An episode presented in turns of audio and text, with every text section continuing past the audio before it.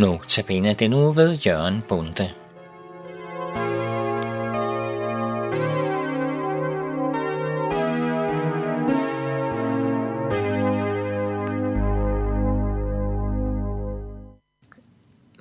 jeg hedder fortsat Jørgen Bunte, og jeg vil byde radiolytterne velkommen i studiet her til min femte Notabene-andagt i serien om Daniels bog.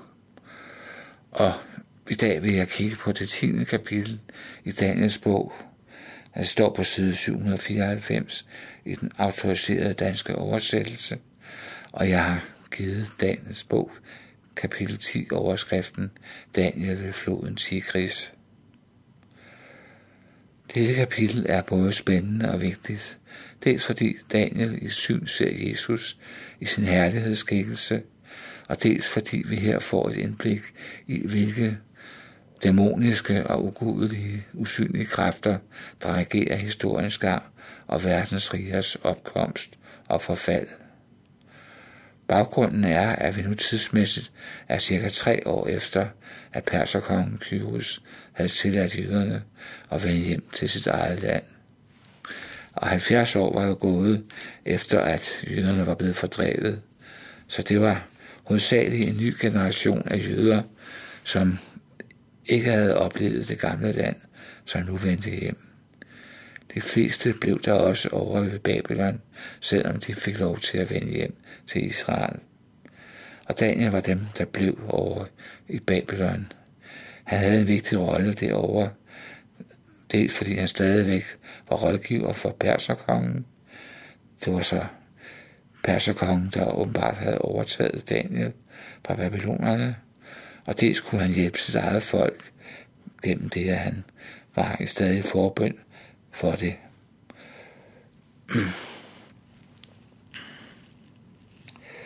Og det er noget af det, vi hører først om i kapitlet. Daniel havde bedt og fastet i tre uger, men uden at Gud havde svaret hans bøn. Og jeg vil vende tilbage til det med de tre uger.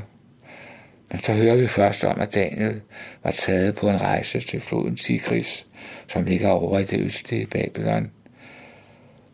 Tigris er her i Bibelen kaldet floden Hittikal. Her får han så et syn, der virkelig opskræmmer ham. Kun Daniel fik synet, men vi hører om, at han havde nogle ledsagere med sig, som flygtede, da Daniel fik sit syn.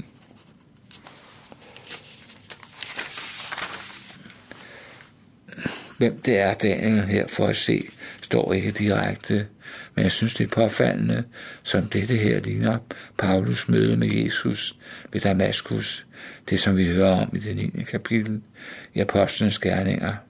Også her har, har Paulus ledsagere med, som flygter, men det er kun Paulus, der ser Jesus, og her er det altså kun Daniel, der ser en Jesus-skikkelse. Og at det virkelig er Jesus i sin herlighedsskikkelse, Daniel møder, ser vi bedst, når vi sammenligner med det syn, som apostlen Johannes får af den opstandne Jesus i åbenbaringsbogen, kapitel et. Og jeg vil her læse, hvordan Daniels syn var. Det er kapitel ti, versene fire til tolv, jeg vil læse. På den fireogtyvende dag i den første måned, da jeg var ved bredden af den store flod Tigris, løftede jeg øjnene og så en mand iført en lindedragt med et bælte af ufalsk guld om linden. Hans legeme var som krysolit, hans ansigt strålede som lynet, hans øjne som flammende fakler og hans arme og som fødder. Hans fødder var som blank kobber. Når han talte, lød det som en folkeskare. Kun jeg, Daniel, så synet. Mændene, der var sammen med mig, så det ikke, for en stor rædsel var faldet over dem. De var flygtet og havde skjult sig. Jeg blev alene tilbage, og da jeg så dette vældige syn, forlod alt kraft mig, og jeg blev ligebleg og havde ikke flere kræfter. Så hørte jeg ham tale, mens jeg lå i dyb søvn med ansigtet mod jorden. Ja, jeg stopper her. Vi hører om, Daniel først var blevet forfærdet, men da Herren så taler med ham, så fik han på ny nye kræfter. Og så hører vi noget andet væsentligt fra vers tretten af. Vi får at vide om, hvilke magter der styrer i verden. Vi ser først, hvorfor Gud ikke straks kunne besvare Daniels bøn, men at der måtte gå tre uger. Der skulle nemlig kæmpes en kamp i åndeverdenen, før Gud kunne bønhøre Daniel. Vi hører mange steder i skriften, at der er engle og onde ånder til i verden, som vi i reglen ikke kan se. Og disse engle og onde ånder, eller også kaldet for dæmoner, regerer verden. Det ser ud til, at hver ond ånd har fået sit landområde at regere over. Og her hører vi først om perserrigets fyrste, som slet ikke er det samme som perserkongen. Perserriget havde sin onde åndsmagt. Det var altså en fyrste, fordi det var et af de hedenske verdensriger, og alle de hedenske verdensriger er blevet regeret af onde åndsmagter fra djævlen. Og så hører vi lidt på samme måde i kapitel ti om ærkeenglen, ærkeenglen Mikael, som er et værn for Israels folk.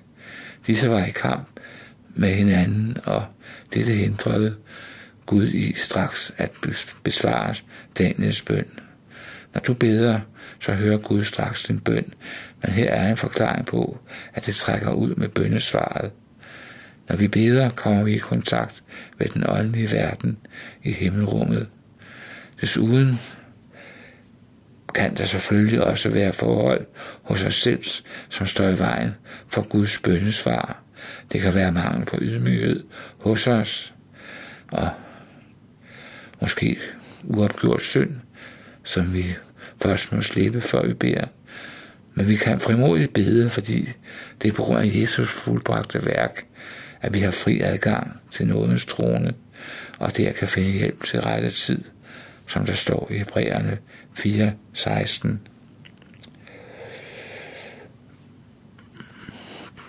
Men altså, vi hører om en åndskamp, en åndskamp, som er usynlig for os, men som foregår i himmelrummet.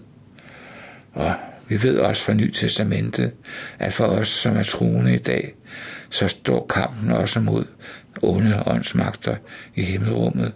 Og jeg vil lige læse nogle centrale vers her fra Efeserbrevet, kapitel seks.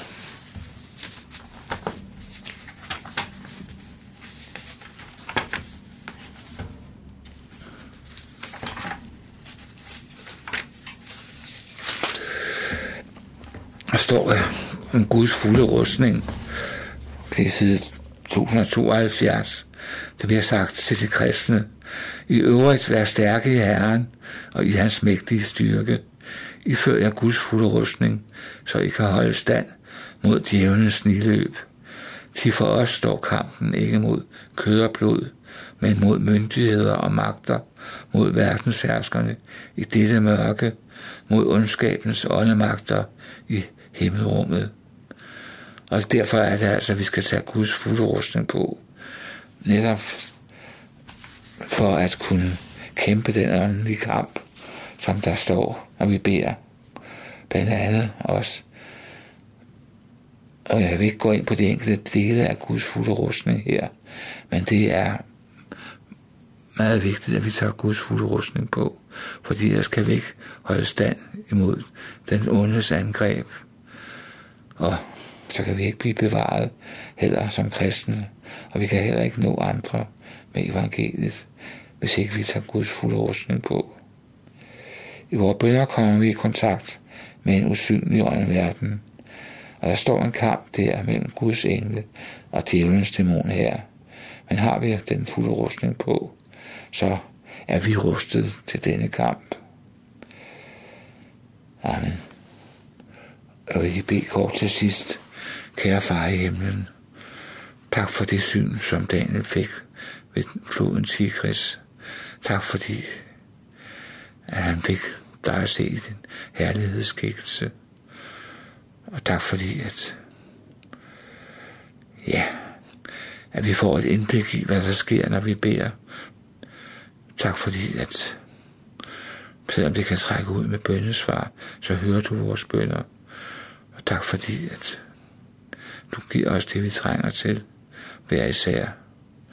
Og her nu beder jeg også om, sammen med Daniel, at du må vise os glimt af, hvad fremtiden vil bringe os for Guds folk. Her vi er i forventning til, at du vil tale til os også om det. Her åbn os dine skrifter for os, så vi kan se, hvad du har planer for fremtiden. Det beder jeg om i Jesu navn. Amen.